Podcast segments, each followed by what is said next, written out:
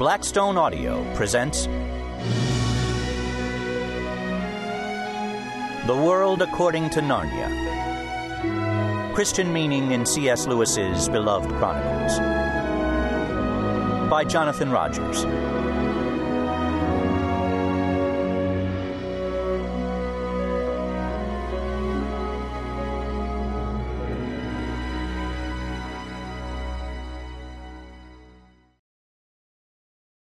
Dedication for Lou Alice, near and far. Introduction Imagining Reality. C.S. Lewis once received a letter from the mother of a nine year old boy named Lawrence. Lawrence was afraid the Chronicles of Narnia had led him into idolatry. He felt he loved the great lion, Aslan, more than he loved Jesus. What, the mother wanted to know, should she say to her son? Lewis always took the sensitivities of children seriously, and his response to the boy's concerns was characteristically thoughtful and reassuring.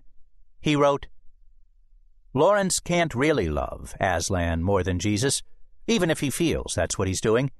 For the things he loves Aslan for doing or saying are simply the things Jesus really did and said. So that when Lawrence thinks he is loving Aslan, he is really loving Jesus, and perhaps more than he ever did before.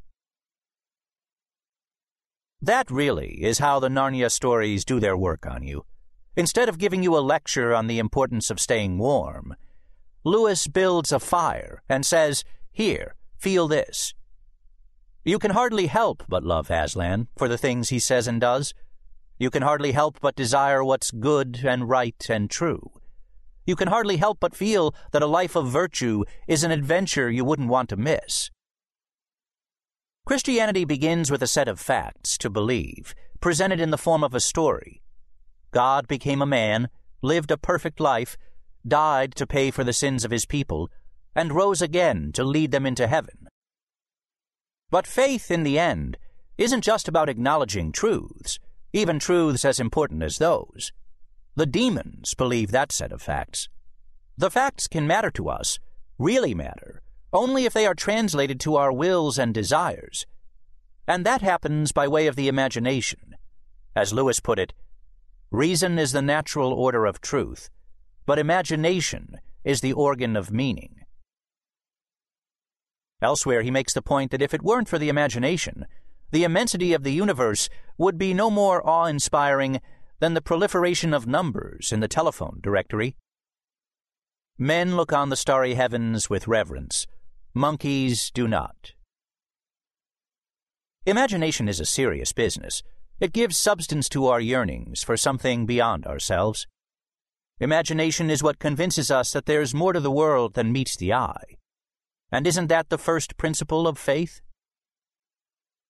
As young Lawrence found, the truths of the gospel can leave a believer cold. That's not a comment on the gospel or its power, but rather a comment on the state of the human heart, which can sleep through whole hurricanes of love and grace. The gospel permeates the life of the believer by way of the imagination. The Chronicles of Narnia awaken the reader to the imaginative possibilities of the gospel that have been there all along. The Chronicles serve as a reminder that if the gospel doesn't fill you with overwhelming awe and joy and fear and hope, you may not have really understood what the gospel says. One of the delicious ironies of Narnia is the fact that Lewis so carefully constructs a world of metaphor in order to insist that the God of the Bible is not a mere metaphor. Throughout the Chronicles, characters who think they're using imaginative language turn out to be talking about real life. Digory's Aunt Letty idly wishes for fruit from the land of youth to heal Digory's mother. Digory goes to the land of youth and fetches some. In Prince Caspian, Trumpkin, the dwarf, thinks Susan's horn of help is make believe, but once he hears it, he wonders why nobody blew it sooner. In the silver chair, Jill Pole sees a peculiar line of huge rocks, and wonders if they might have given rise to legends of giants in the north. Then the rocks stand up and reveal themselves to be real giants. Lewis can be unsparing toward those who would reduce Aslan to an abstraction or an idea, rather than a living, breathing lion, more real than the whole world put together. Consider the scene toward the end of The Horse and His Boy, in which Bree, a rather self satisfied talking horse, tries to explain his concept of Aslan to Hwin and Aravis. No doubt, continued Bree, when they speak of him as a lion, they only mean he's as strong as a lion, or, to our enemies, of course, as fierce as a lion, or something of that kind. Even a little girl like you, Aravis, must see that it would be quite absurd to suppose he is a real lion. Indeed, it would be disrespectful. If he was a lion, he'd have to be a beast just like the rest of us. Why, and here Bree began to laugh, if he was a lion, he'd have four paws and a tail and whiskers. Enamored of his own voice, his eyes half closed with smug superiority, Bree doesn't notice what Hwin and Aravis can't miss that Aslan the Great Lion is approaching from behind. The brush of Aslan's whisker against his ear is enough to send Bree running for terror and for shame at having been such a fool. Aslan appears on the scene with an alarming reality that makes the real world seem pale and shadowy by comparison. Touch me, Aslan insists. Here are my paws, here is my tail, these are my whiskers. Aslan is no abstraction, but a true beast, as concrete as Bree himself. It is a supremely Narnian moment. The old, familiar story of Doubting Thomas springs vividly to life as the reader comes to terms with what it would be like to be face to face with God made flesh. In the end, things work out well for Bree because he realizes he is a fool and he wishes to be wise. Uncle Andrew, the magician of The Magician's Nephew, doesn't fare so well. As Lewis writes, What you see and hear depends a good deal on where you are standing. It also depends on what sort of person you are. And Uncle Andrew is the kind of person who can't see any reality beyond the one he has created for himself. Uncle Andrew, like Digory, Polly, and Frank the cabman, is on hand at the creation of Narnia. But whereas the others are enraptured by Aslan's creation song and the miracle of a world appearing where no world had been before, Andrew is so self absorbed and terrified that he misses the whole thing. When the lion had first begun singing, long ago when it was still quite dark, he had realized that the noise was a song, and he had disliked the song very much. It made him think and feel things he did not want to think or feel.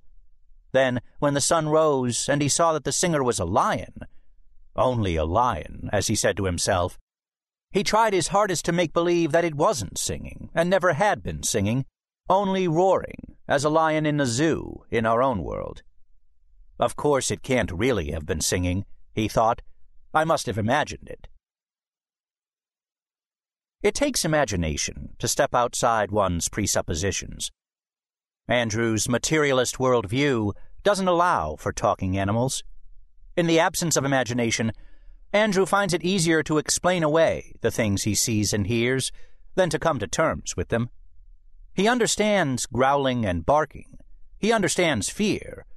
But he's lost the ability to understand a miracle when he sees one. The trouble about trying to make yourself stupider than you really are, writes Lewis, is that you very often succeed. Over and over again, the Narnia books demonstrate that imagination is more than just make believe. Sometimes it takes imagination to see what's right in front of your face. It's the way we step outside ourselves, challenge our assumptions. Imagination, you might say, is just another word for open mindedness.